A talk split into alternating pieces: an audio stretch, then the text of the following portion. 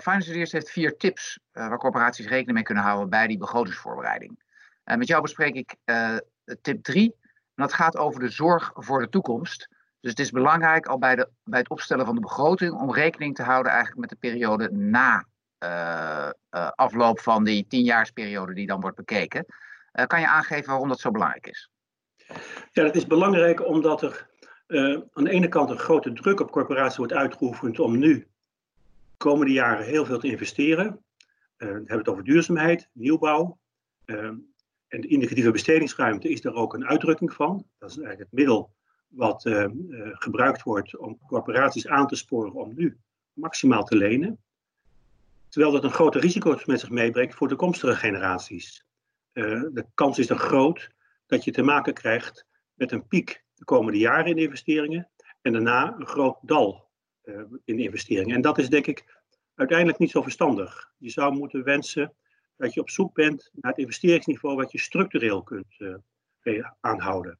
En niet alleen naar het eenmalige feestje kijkt van de indicatieve bestedingsruimte, maar kijkt wat is het investeringsniveau wat ik voor een zeer lange periode me, kan veroorloven. En dan kom je wellicht tot andere uitkomsten.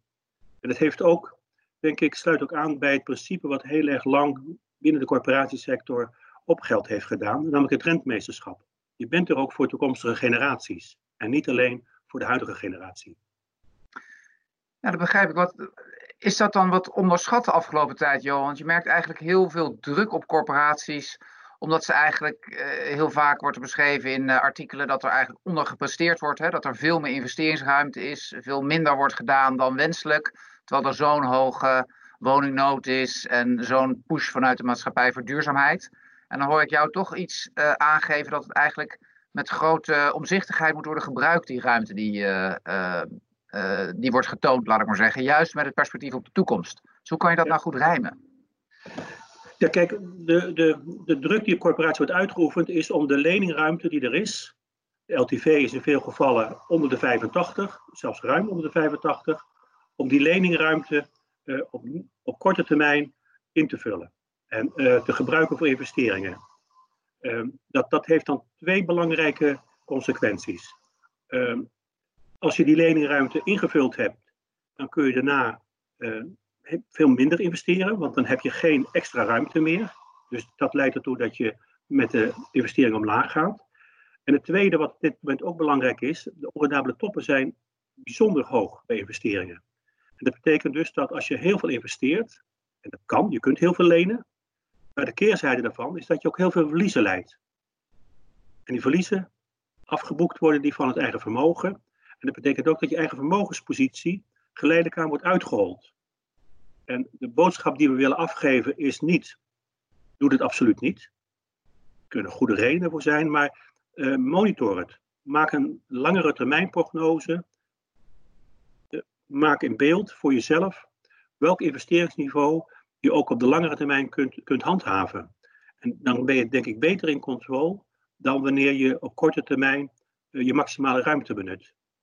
Oké, en uh, in het vorige antwoord gaf je iets aan over of er een duurzaam verdienmodel is. In ja. jouw ervaring hebben corporaties uh, goed in beeld of uh, hun huidige businessmodel eigenlijk op de lange termijn vol te houden is? Nee, ik denk het niet. Ehm, we hebben voor, met 15 corporaties samen hebben we verkend of er sprake was van een duurzaam bedrijfsmodel voor corporaties, vanuit financieel oogpunt bezien. En doorrekeningen gemaakt met ons corporatieprognosemodel voor een periode tot 50 jaar. Hebben we de duurzaamheid ingerekend, betaalbaarheid, nieuwbouw. En je ziet bij alle corporaties, korte, na korte of na langere tijd, dat ze door de ratio's heen schieten.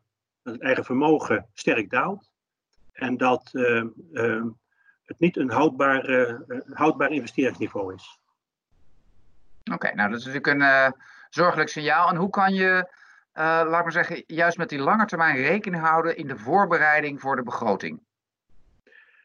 Ik denk dat het belangrijkste hulpmiddel daarbij is een, een lange termijn prognose te maken. Dus uh, gebruikelijk is om in de meerjarenprognose een tienjaars periode aan te houden. Om dat veel langer te maken.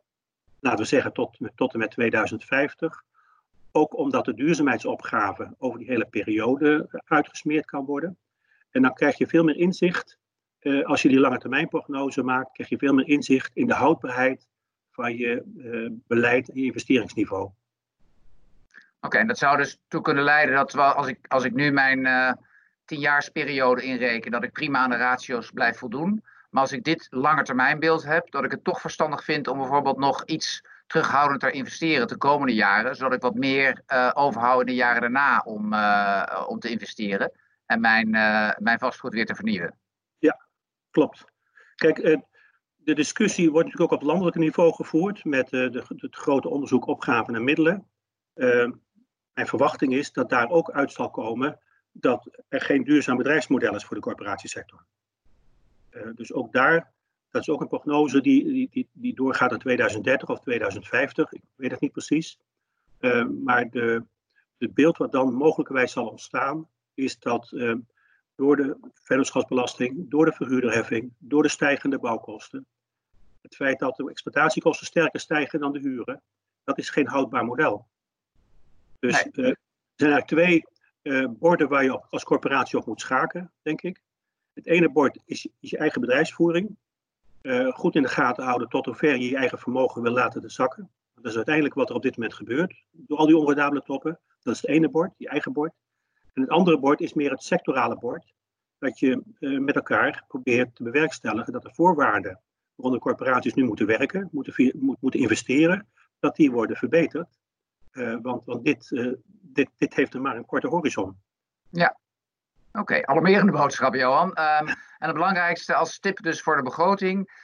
Maak eigenlijk een langere termijn prognose al voorafgaande aan, jouw, uh, aan de doorrekeningen. Om een goed beeld te krijgen wat je lange termijn situatie is. En vertaal dat ook naar randvoorwaarden voor de begroting voor de komende tien jaar. Ja, precies. Ja. Oké, okay. heel hartelijk dank voor deze tip, Johan. En we spreken elkaar binnenkort weer. Oké, okay, dan tot ziens.